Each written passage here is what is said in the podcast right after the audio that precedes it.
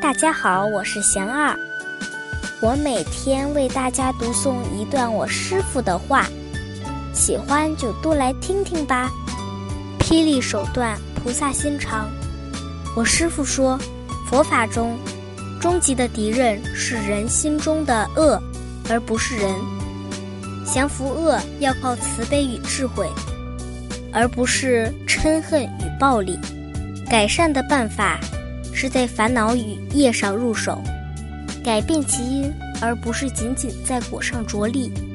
具体事情的处理，根据不同的情况会不同，也可用霹雳手段，但心中不能有怨与恨。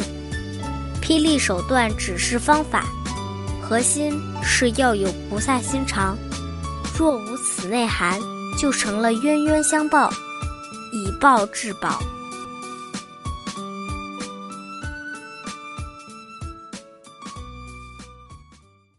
大家有什么问题想问我师傅的，请给贤儿留言，贤儿会挑选留言中的问题，代为向师傅请教，然后在今后的节目中回答哦。